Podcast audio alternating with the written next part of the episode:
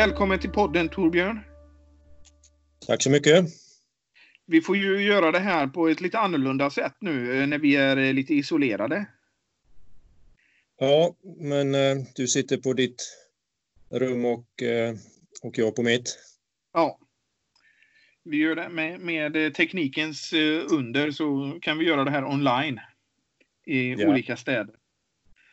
Och jag hoppas att våra lyssnare är säkra hemma hos sig också och osmittade av denna smitta som pågår just nu. Vi tänkte, det lider ju mot påsk.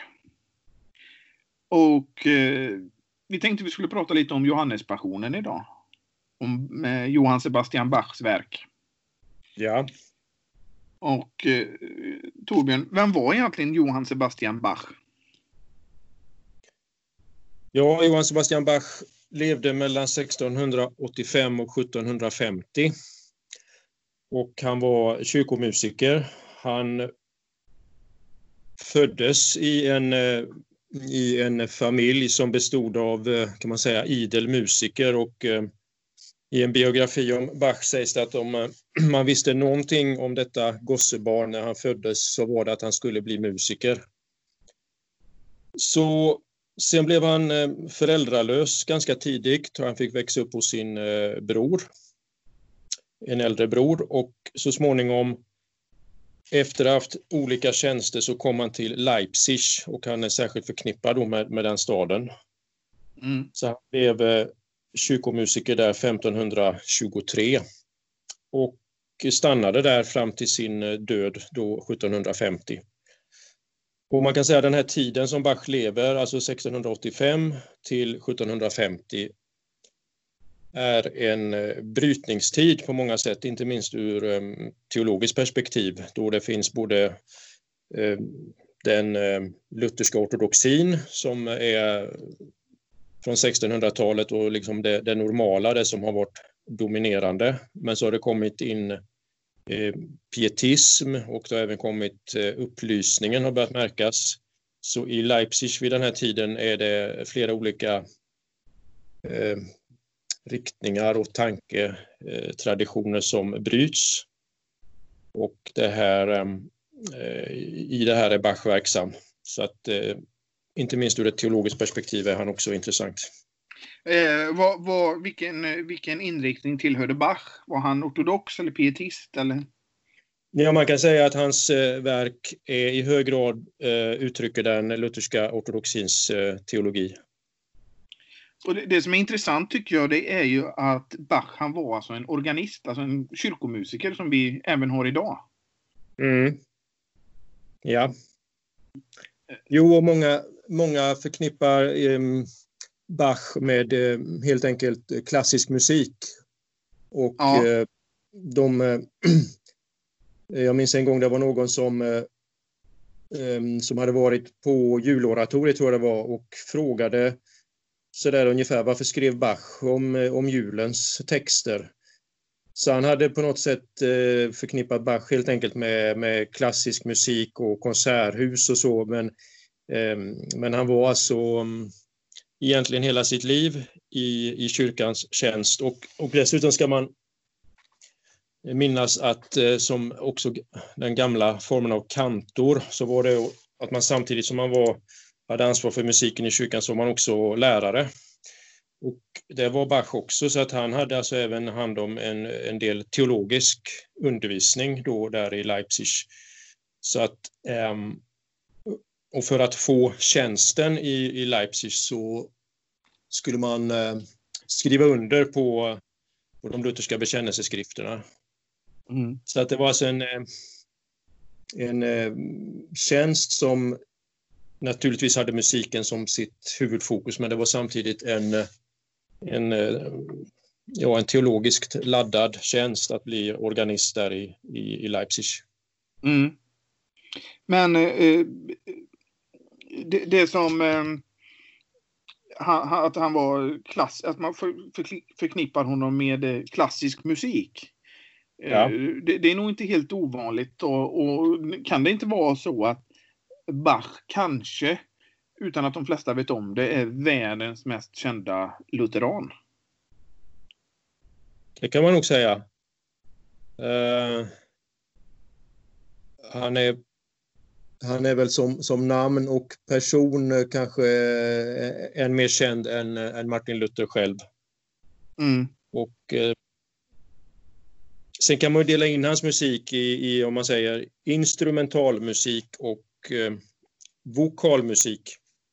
Mm. Och av den här vokalmusiken, alltså där det finns eh, text till den.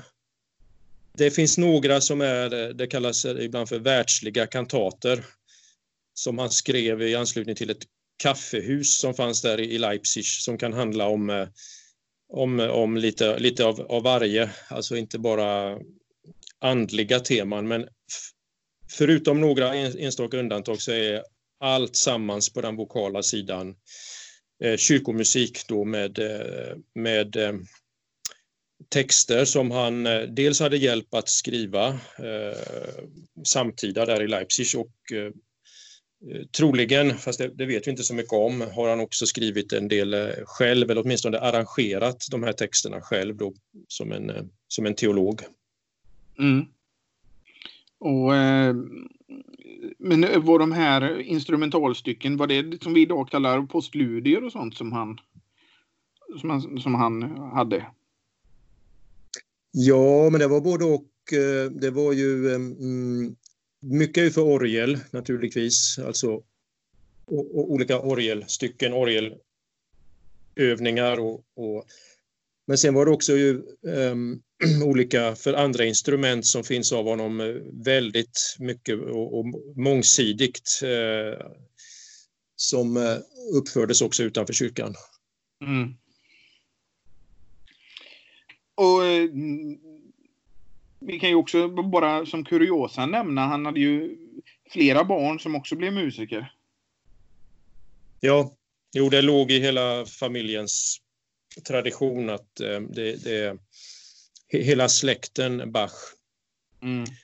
musiker och eh, flera av hans söner blev, blev det, även om de inte är lika kända så, så man kan också säga, bara så här inledningsvis, att det, hela den musikstilen som, som Bach företrädde i kyrkan, till, som vi ska tala om här strax då, Johannespassionen, mycket av det här var på väg att eh, bli, kan vi säga, omodernt när Bach framförde det.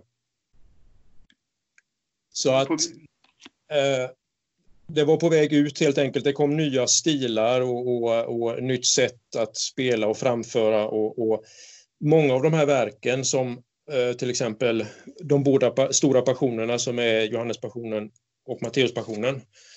De eh, förvarade då noter, alltså partitur och sånt här, hans söner, och, det lämnades in till arkiv. Men sen var det först långt senare som de återupptäcktes på, på 1800-talet.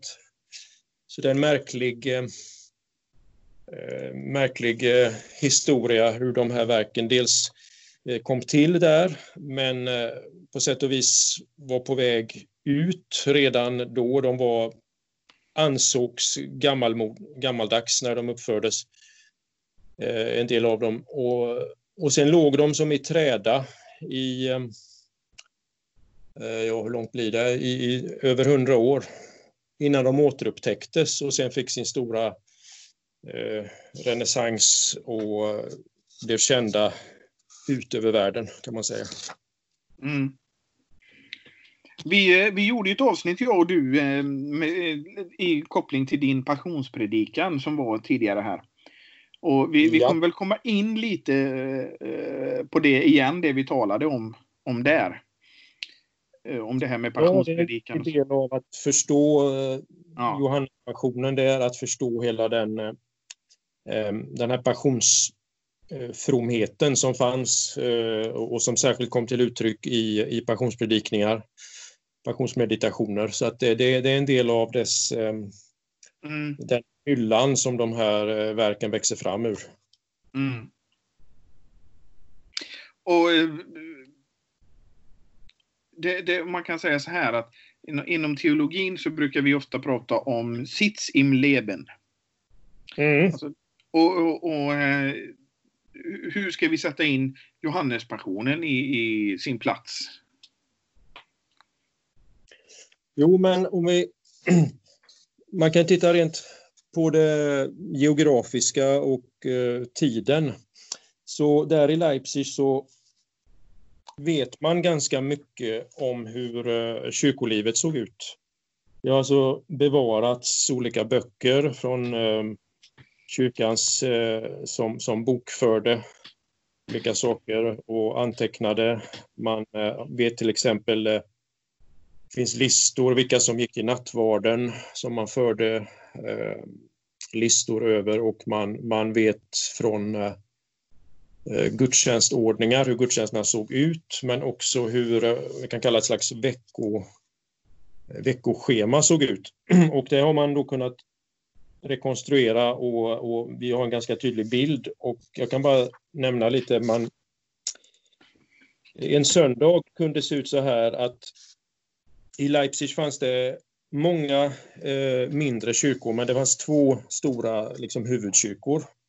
Och den ena heter då Thomaskyrkan som var Bachs eh, kan man säga, huvudkyrka. Den andra stora som han också ansvarar för heter Nikolajkyrkan och de här finns ju kvar eh, idag. De har klarat sig från bombningar och annat så att de, de kan man eh, besöka. Och i båda de här två stora huvudkyrkorna så började söndagens högmässa. Den började redan klockan sju på, på söndagarna. Och eh, en normal gudstjänst där eh, utifrån vad vi eh, har från de här källorna. Eh, varade mellan två och tre timmar. Det står så här eh, i en källa, vid vissa tillfällen kunde det hålla på till klockan 11. Så att tre timmar kanske var lite ovanligt att höll på, men, men någonstans upp mot det. Och det var ungefär 1500 personer i, i, i varje kyrka. Så var det nattvard och det var det varje söndag. Men det betyder inte att alla gick varje söndag utan det var det jag nämnde att då fick man alltså anteckna sig. Och eh, man hade ofta också som en eh, enskild bikt innan man skulle bekänna sin synd. Och ibland ägde det här rum då dagen innan. Sen på söndagen så fortsatte det att i vissa av kyrkorna klockan 11.30 så hölls något som kallades middagsgudstjänst eller middagspredikan. Eh, och sen på eftermiddagen så hade man...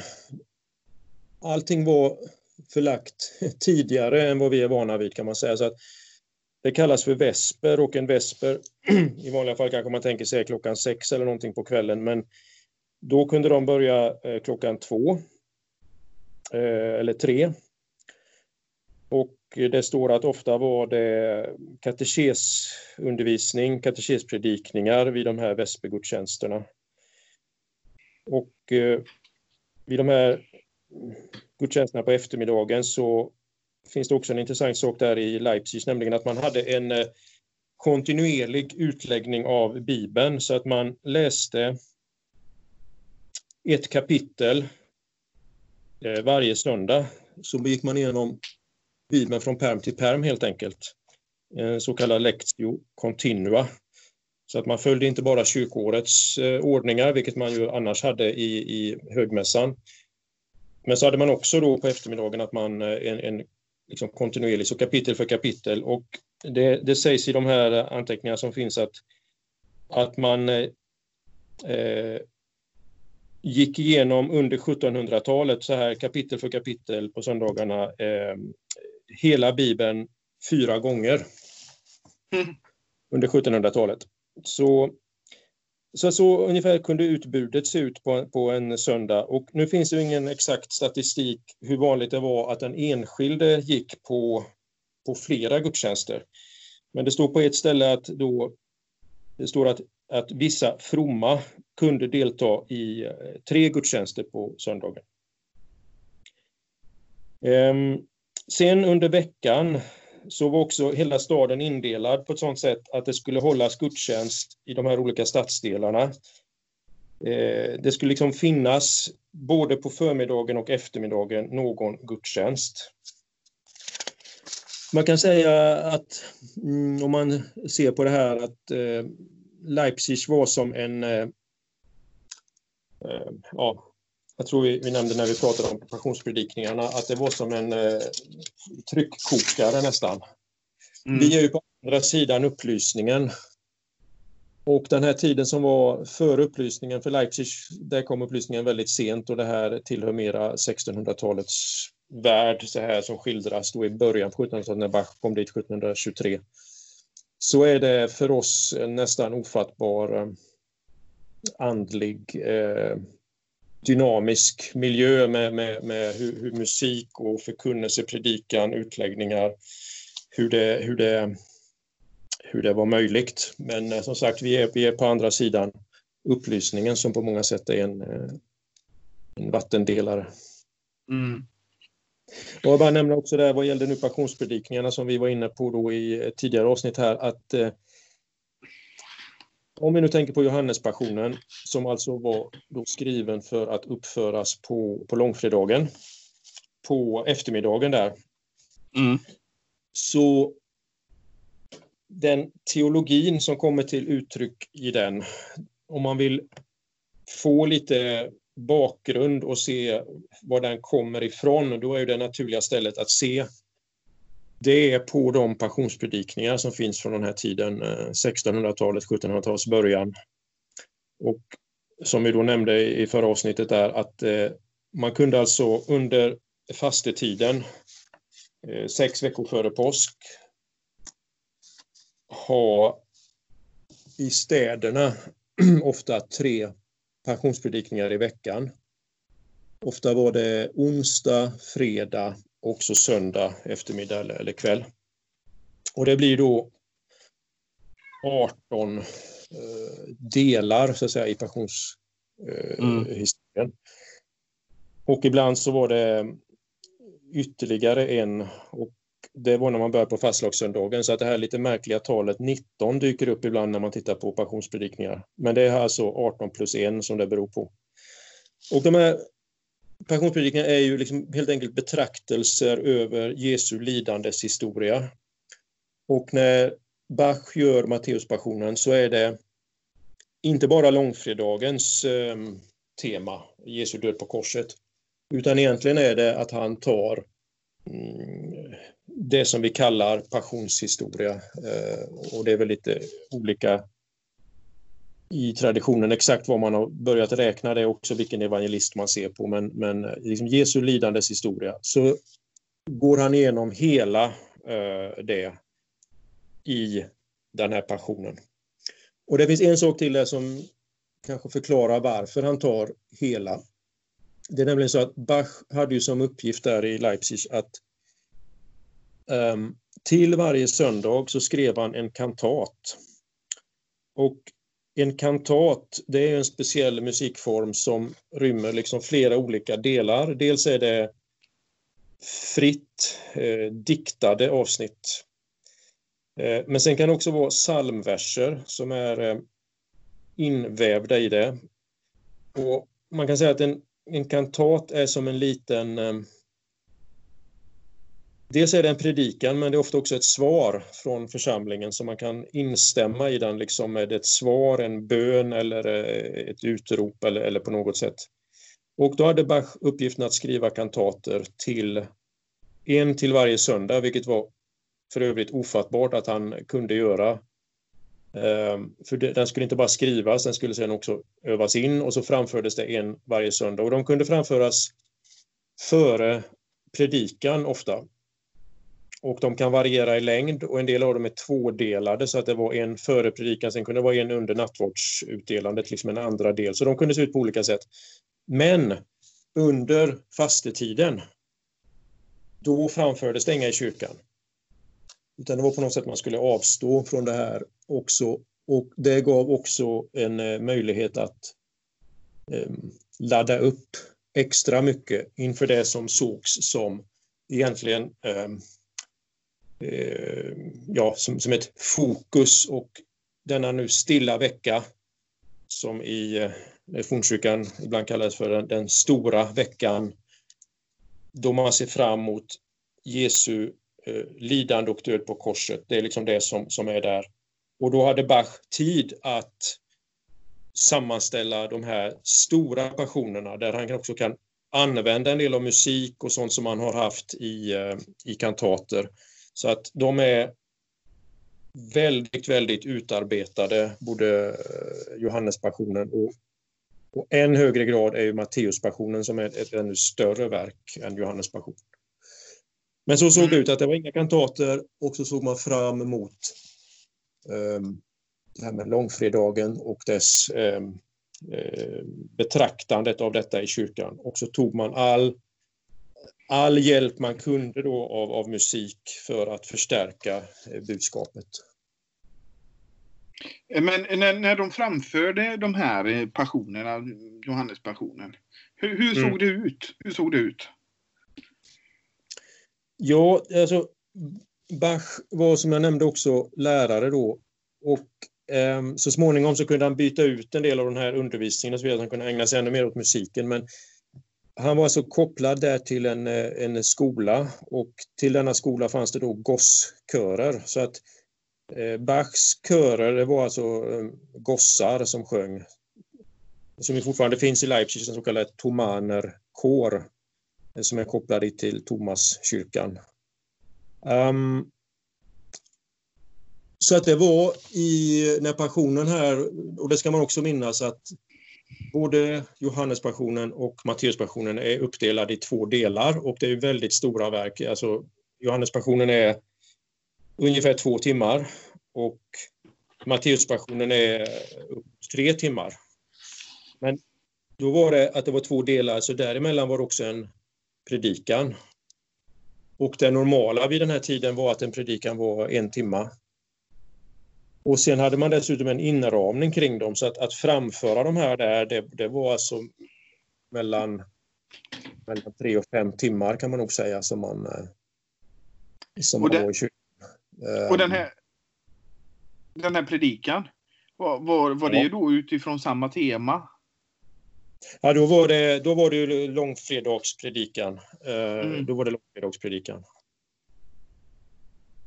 Så att många av de här som tas upp i passionshistorien, um, det är ju tidigare händelser. Där har vi ju um, Johannespassionen här till exempel, den börjar med att Jesus går över bäcken Kidron. Mm. Uh, och kommer till ett semane och så är alla händelserna som evangelisten Johannes där skildrar i, i ett semane uh, gås igenom och um, så att, så att det här som händer på korset, det kommer ju liksom senare i, eh, i passionen, men vad gällde förkunnelsen och predikan så var det väl eh, fokus just på själva långfredagens händelse. Jag, ty jag, tycker rent ur ett eh, musikaliskt historiskt perspektiv så är det väldigt intressant att de är så långa. Ja. Och det märker man ju också till exempel på, uh, på uh, Richard Wagners operor och så, de är väldigt långa. Men sen när man kommer in på, på 1900-talet så börjar allting kortas ner.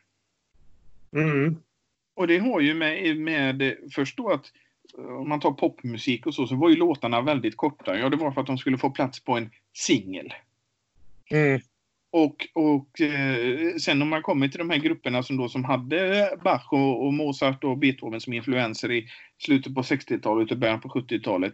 Ja, då var de begränsade av eh, hur lång en vinylskivas ena sida var, i hur långa låtar de skrev. Men den här begränsningen, den hade ju inte Bach. Nej, det är väl något alla slås av om man, eh, om man kommer och, och Eh, det uppförs något av de här stora verken, om det nu är om det nu är Johannespassionen, Matteuspassionen, eh, eh juloratoriet och så, så är det längden och eh, det får man tänka. Det finns kulturella sidor i det, hur van man är och eh,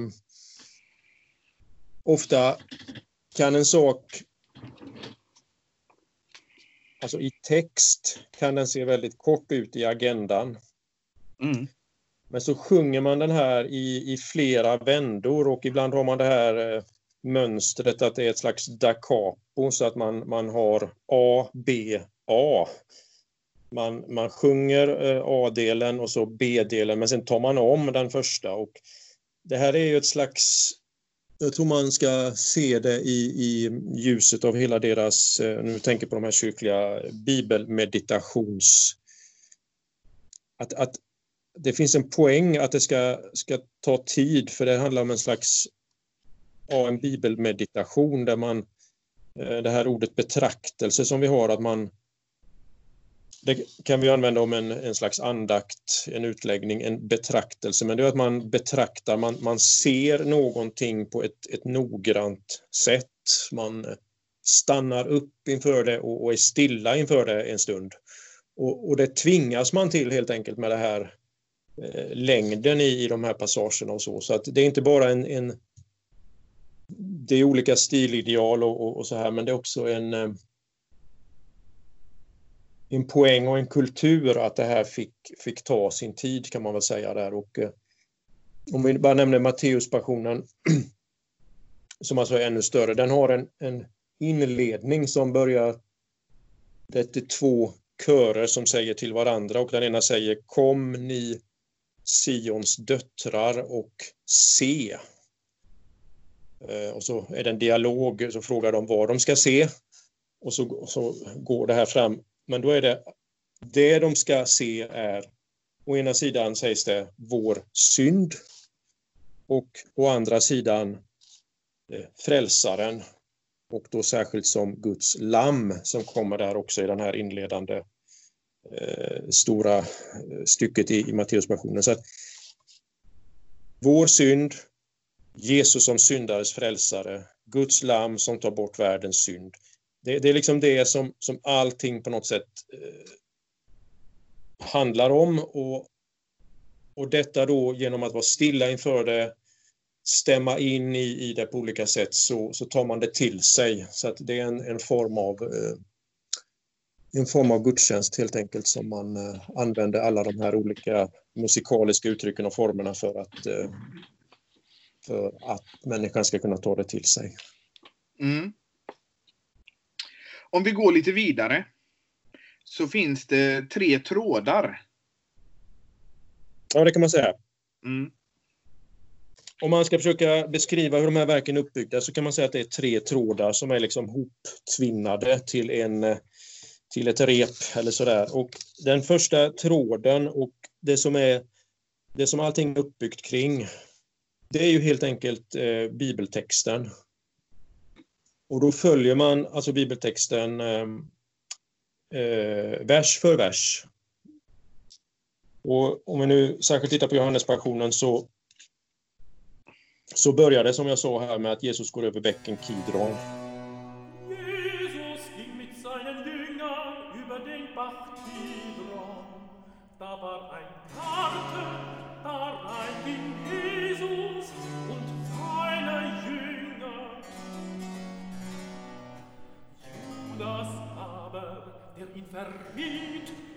löste den Ort auch.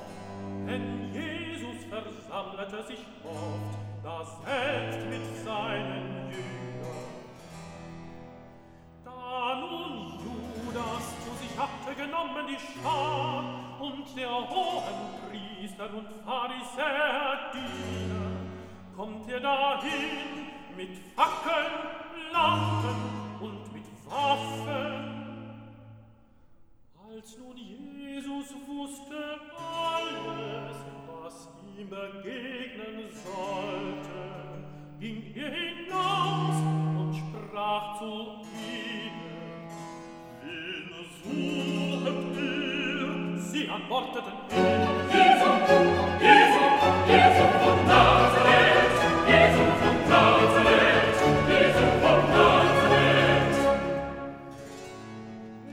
Och sen finns det ehm,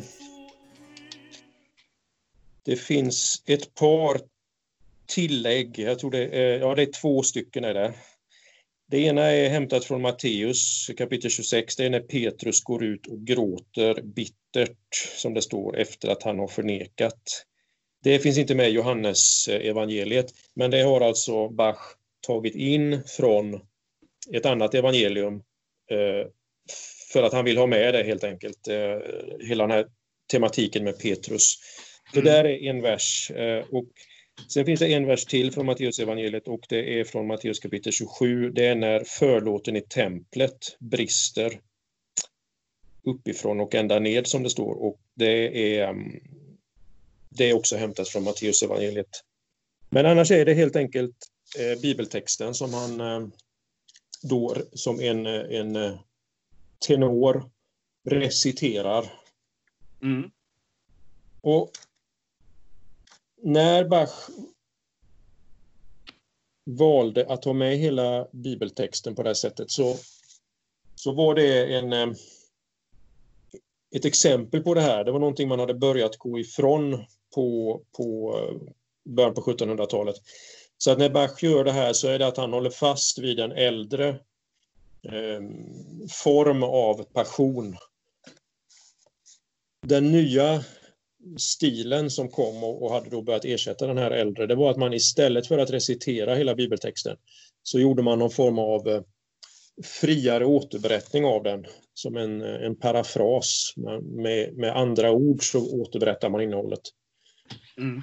Men där eh, är då både Matteus och eh, Johannespassionen i den här äldre traditionen där man vill ha hela. Och nu vet vi inte. Allt talar väl för att det här är Bachs val och att han ville göra så.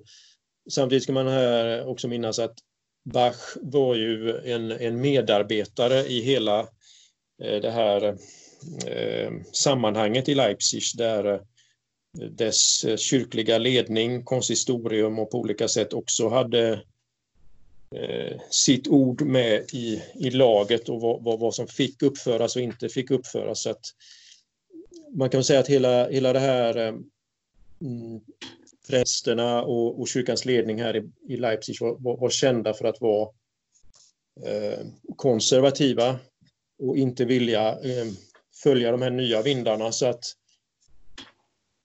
eh, det ska man minnas att allt är inte Bachs egna beslut, men det finns ingenting som talar för att han själv inte skulle vilja ta det så heller.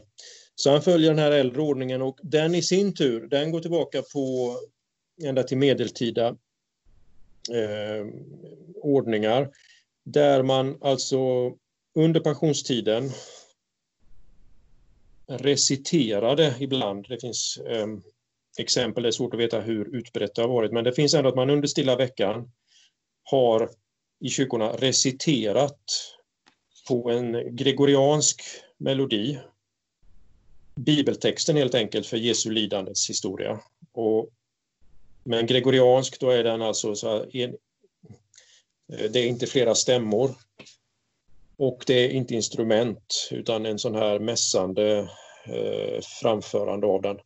Mm. Sen utvecklades den med tiden då så att man förde in flera stämmor och då man då får fyra stämmor med bas, tenor, eh, alt och sopran så kunde man också dela upp i de här bibelberättelserna om Jesu historia att, att evangelisten blev en röst och Jesus blev en, alltså en stämma och, och andra personer kunde vara andra röster och stämmor. Så att då fanns det här att det var flera röster, alltså en polyfon eh, framställning. Och det här fanns och höll på att utvecklas under 1600-talet. En, en känd luthersk teolog där är ju Heinrich Schütz. Som det finns eh, bevarade verk från. Och sen när man kommer fram närmare Bachs tid, då har man eh, lagt in psalmverser, alltså koraler. I handlingen så har man vävt in dels eh, koraler och dels det som kallas för arior som är en mer fritt diktad och i, i soloform eller som duetter kan de framföras.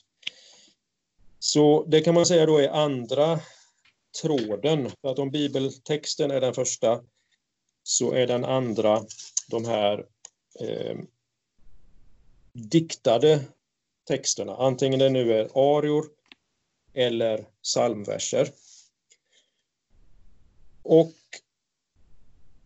ariorna är samtida. De är någonstans där. Vissa av dem är ganska lika sådana som finns i, i andra passionsverk från eh, den här tiden som man har modifierat och, och plockat och ordnat.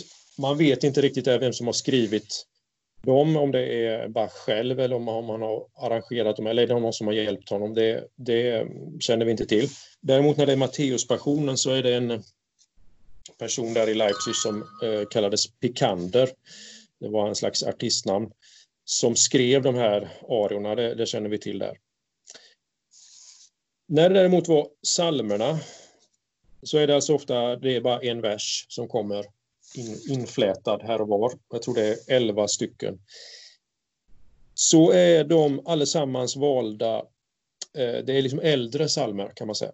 Så att eh, en uppgift som jag har sett är att de är, de är från, den äldsta är från 1531 och till 1647. Och det är alltså den eh, tidiga lutherska psalmdiktningen som på den tiden det var de gamla psalmerna och eh, han väljer alltså inga samtida eller, eller nyare psalmer som, som var i hans samtid. Och den mest kände av psalmförfattarna det är ju Paul Gerhardt.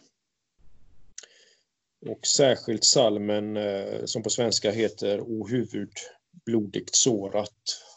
Det är på något sätt den särskilda passionssalmen som Bach använder på flera ställen, både i eh, verser från, alltså både i, i Johannes och Matteus eh, passionen. Den tredje tråden eh, också bara, det är ju om man följer nu det musikaliska. Vilka musikaliska uttryck använder Bach för att uttrycka nu då olika saker i, de här, i den här händelsen? Händelserna som skildras. Och eh, musiken här, det fungerar ju helt enkelt ungefär som, eh, ja, men som filmmusik fungerar. Att om man, om man ser en film utan musik så, så mister man mycket av dess eh, kraft. Så musiken är med och, och, speglar och skildrar och skapar eh, stämning, spänning inför allting som ska hända. Mm. Och han har då mängder av olika uttryck för att eh, gestalta olika teologiska eh, poänger. Eh, det finns även sådana här eh, Vissa av dem kan ju vi känna igen eh, än idag, men en del av det här språket som finns i musiken, det är, det är delvis förlorat, tror jag vi kan säga för oss, som de upplevde som då var vana vid det. Men vi har vissa som vi kan känna igen, till exempel att pukor och trumpeter, det är instrument för så här, kunglig glans och värdighet. Och det här med pukor och trumpeter, eh, det har vi till exempel i juloratoriets inledning. Och, och med detta säger då Bach att här föds en kung.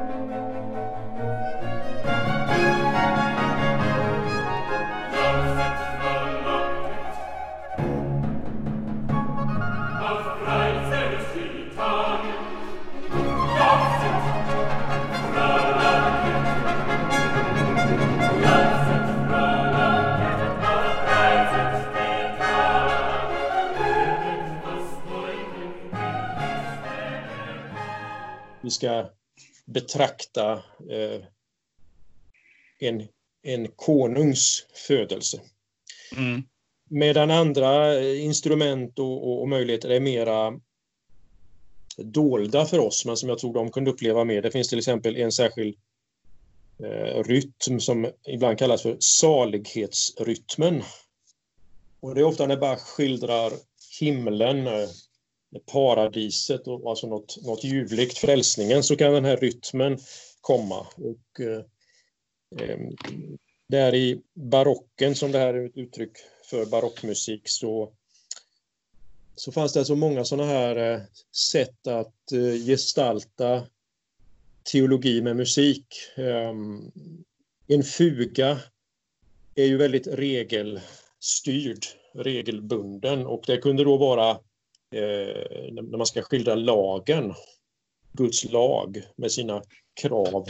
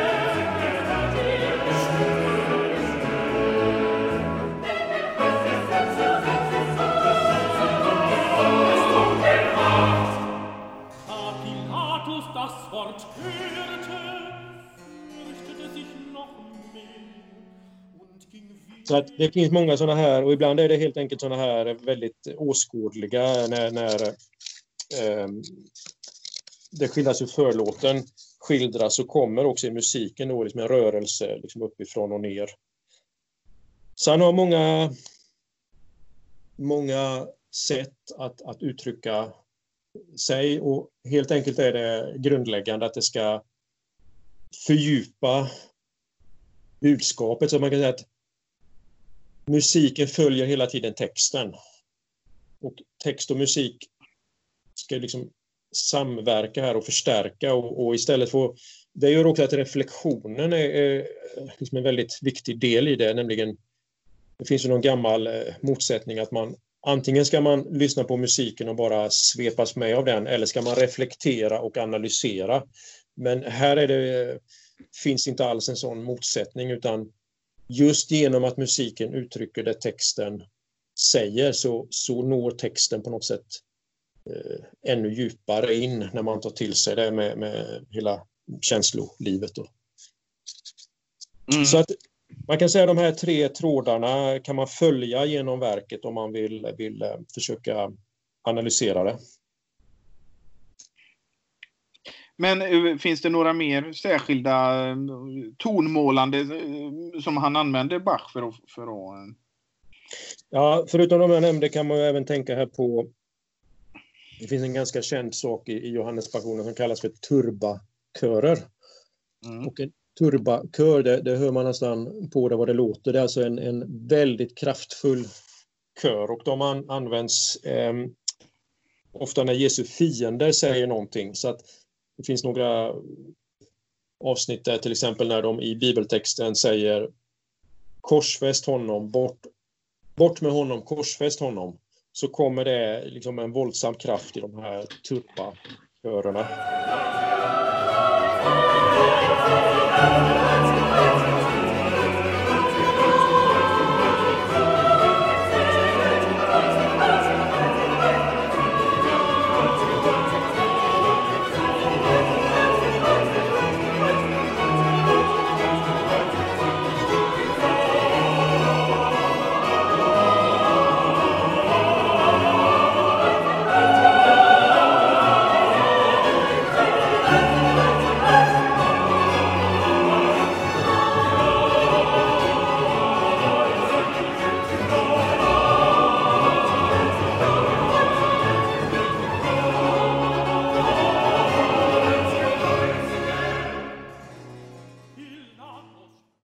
Finns det någonting mer att säga om det här?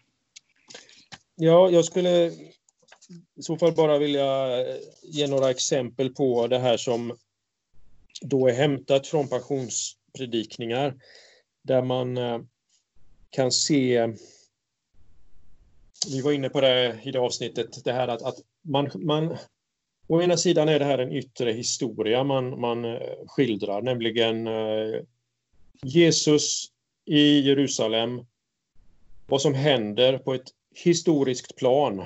Man, man följer det här så steg för steg. Mm. Men till denna historiska berättelse så finns det, man använder ibland det här ordet, eh, olika nycklar. Mm. Det är ett intressant uttryck för att om man liksom öppnar med en sån här nyckel så visar sig den här historien vara något mera och djupare än det man först såg. Så att, och vi kan ju tänka det här som evangelisterna skildrade att, eh, att vissa som såg det här i Jerusalem, de kunde se mm, Jesus bära korset. De kunde se korsfästelsen där vid Golgata och hur han togs ner från korset, men de, de såg bara det här yttre. De, det, det, var en judisk upprors makare för många som... Eh... Men så fanns det andra då som, som såg något djupare i det här som hände och, och de här nycklarna eh, ger de här djupare dimensionerna i det som sker. En sån nyckel eh, det är ställföreträdartanken. Och den eh, har vi ju särskilt i Gamla Testamentet i, eh, på, ett, på ett extra tydligt sätt i Jesaja eh, kapitel 53 som jag mm. bara läser där i Jesaja 53 vers 4 och följande. Men det var våra sjukdomar han bar, våra smärtor tog han på sig medan vi höll honom för att vara hemsökt, slagen av Gud och pinad. Han var genomborrad för våra överträdelsers skull, slagen för våra missgärningars skull.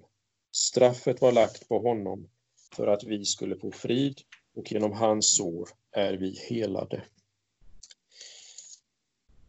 Om man sätter detta bibelord som ett slags förtecken, ungefär då som en G-klav för ett musikstycke, så att det påverkar hela passionshistorien. Så att man nu när vi läser allting det som hände med Jesus, till exempel att han blir slagen, och vi har med Jesaja 53, han var slagen för våra missgärningars skull. Då blir den här historien eh, en, en annan historia än om jag bara ser den som de här yttre historiska händelserna att det var för vår skull. Och hela denna tematik nu, att Jesus gjorde det han gjorde i passionshistorien för vår skull, i vårt ställe, är ett sånt här drag som går genom eh, Bachs passioner. Ett annat ställe som är på sätt och vis liknande men, men ändå lite annorlunda. Eh, i Galaterbrevet kapitel 2, eh, vers 19 där skulle jag också vilja läsa. Eh, jag ska bara slå upp det.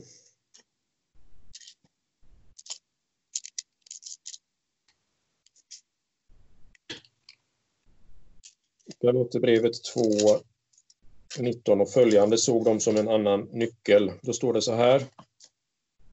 Jag är korsfäst med Kristus. Och nu lever inte längre jag, utan Kristus lever i mig. Och det liv jag nu lever i min kropp, det lever jag i tron på Guds son, som har älskat mig och utgivit sig för mig.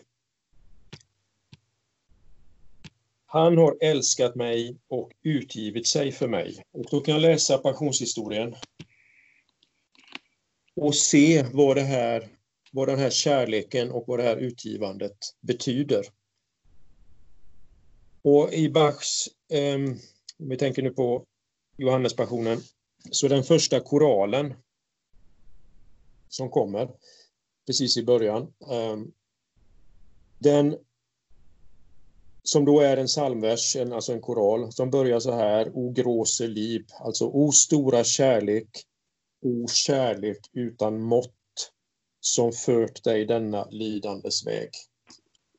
Mm. Så att då får man, kan man säga så här, då fungerar ju hela det här verket på så sätt att, att de som lyssnar får hjälp av denna koral att nu höra historien som reciteras vers för vers. Att höra den utifrån det här att detta är Guds kärleksverk. Det är så här Gud älskar mig och utger sig själv för mig. Så att det är en annan nyckel till att betrakta passionshistorien. Mm. En tredje är um, Jesus som förebild och exempel. Och där har vi nyckelstället där är första Petrusbrevet kapitel 2. Vers 21. Där det står så här. Detta har ni blivit kallade till. Kristus led ju i ert ställe. Där har vi alltså ställföreträdandet. Mm. Men sen är det mera än så. Och han efterlämnar ett exempel åt er för att ni ska följa i hans fotspår. Och det här då, då kan man läsa hela passionshistorien och se hur han eh, tiger inför de som anklagar honom. Han, eh, han vänder andra kinden till och på olika sätt. Ehm, men också att han kan svara ehm, skarpt där när de eh, och frågar varför slår du mig? Men helt enkelt Jesus som exempel och då blir passionshistorien eh, får den en ny dimension. Och på det här sättet så kan man säga att de olika avsnitten som finns i, i ariorna och i psalmverserna, de, de hjälper till att öppna nu denna historiska skildring för oss, för Mm. de som lyssnar, så att man... Eh, det är de här nycklarna som används. Jag ska bara nämna en till. Det är eh, det som vi kan kalla dödsförberedelsen. Man betraktade alltså passionshistorien som en del i det som kallades ja, dödsförberedelse eller till och med ibland uttryckte det som ars moriendi, konsten att dö. Så att man i samband med Jesu död reflekterade över sin egen död. Och man förberedde sig på så sätt inför sin egen död. Den kroppsliga döden pratar vi om då. Förlåt? Den kroppsliga döden pratar vi om då. Ja, Ja. jo men alltså man så att säga, tematiserar och reflekterar och tänker på sin egen död och nu detta är ju den allra största trösten att tänka på detta att Jesus har gått före ända in i döden och att han också har därmed banat en väg eh, från döden till livet. Och det här för man liksom eh, dit att man reflekterar över och tänker över också detta att Jesus läggs i en grav. Och eh, därmed har gravens eh, fasa eh, den har mist sin fas om man tänker att Jesus har varit där och den är en, en, en genomgång, en väg Mm. till livet för den som tror på Jesus och följer honom. Och det här med en dödsförberedelse, det var inte för att man skulle...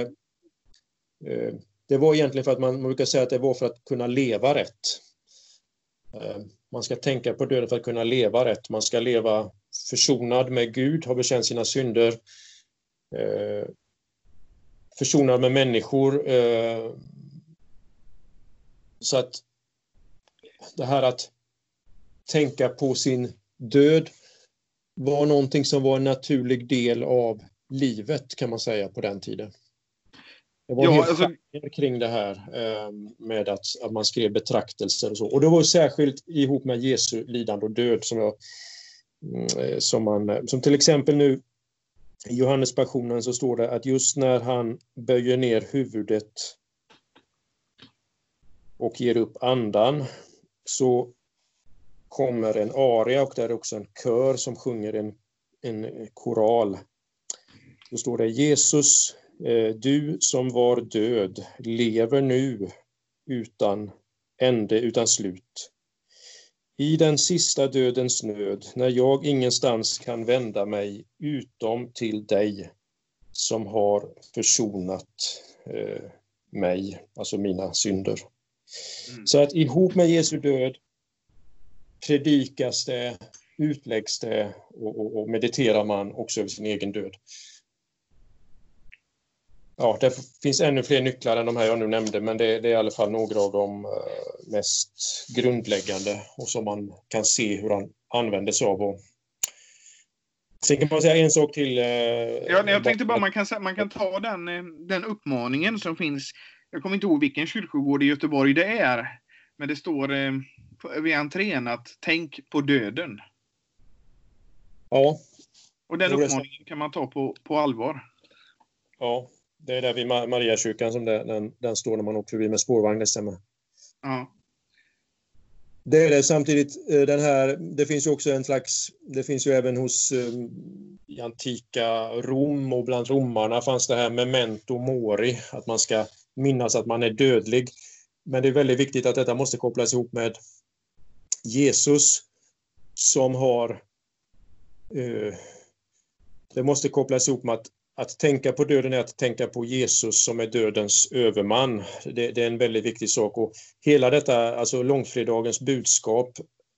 Eh, Luther har ett berömt uttryck att det var det som skedde på långfredagen var döden för döden.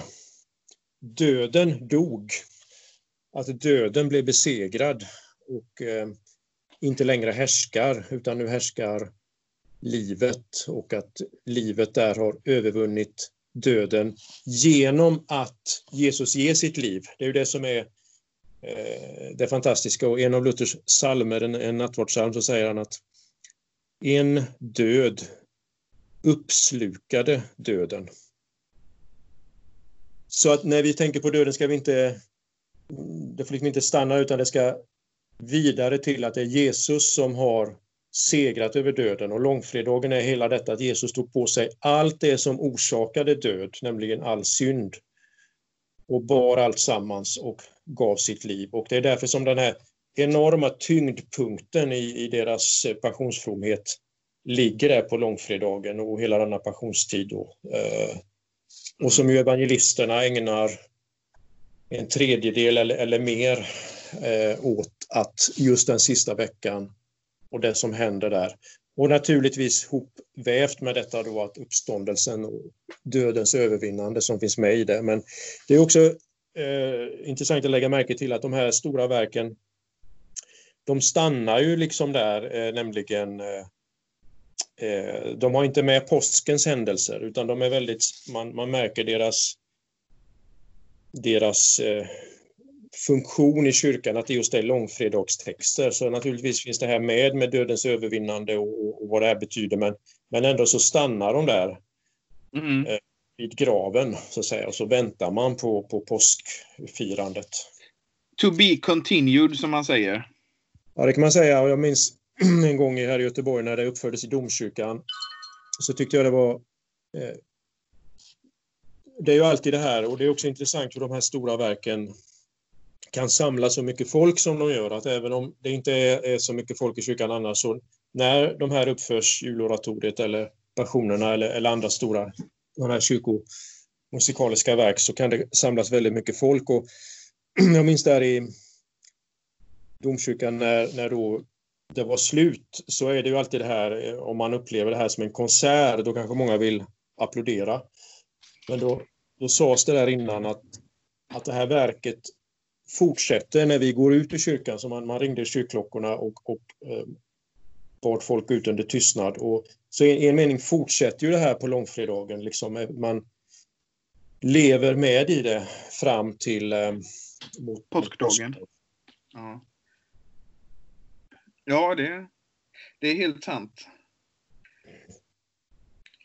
Och eh, ska, vi, ska vi avsluta här Torbjörn? Ja, det kanske är lagom. Och, eh, ska vi uppmana våra lyssnare då att i sin isolation på, på långfredagen eh, på något vis söka upp Johannespassionen och lyssna på den? Eller titta på, om det är på Youtube det, eller? Ja, det är ju ett, ett bra sätt att eh, använda långfredagen. Eh, I synnerhet i dessa tider kanske när det är svårt att komma till, eh, till kyrkor och så. Man kan, eh, man kan lyssna på den hemma. Mm. Och det, då får man lite andlig spis även fast man inte kan gå till, till eh, kyrkan. Mm. Så, eh, ja. Då tackar jag dig Torbjörn för att du eh, återigen var med i podden, denna gång på ett lite annorlunda sätt. Ja, men tack. Det var roligt att få tala om ett av de största och rikaste och mest tröstefulla verken och som förhärligandet av, av Jesus. Mm. Bara en, en sak som vi måste få sagt apropå Johannespassionen som jag tänkte på förut här också. Den inledande kören. Ja.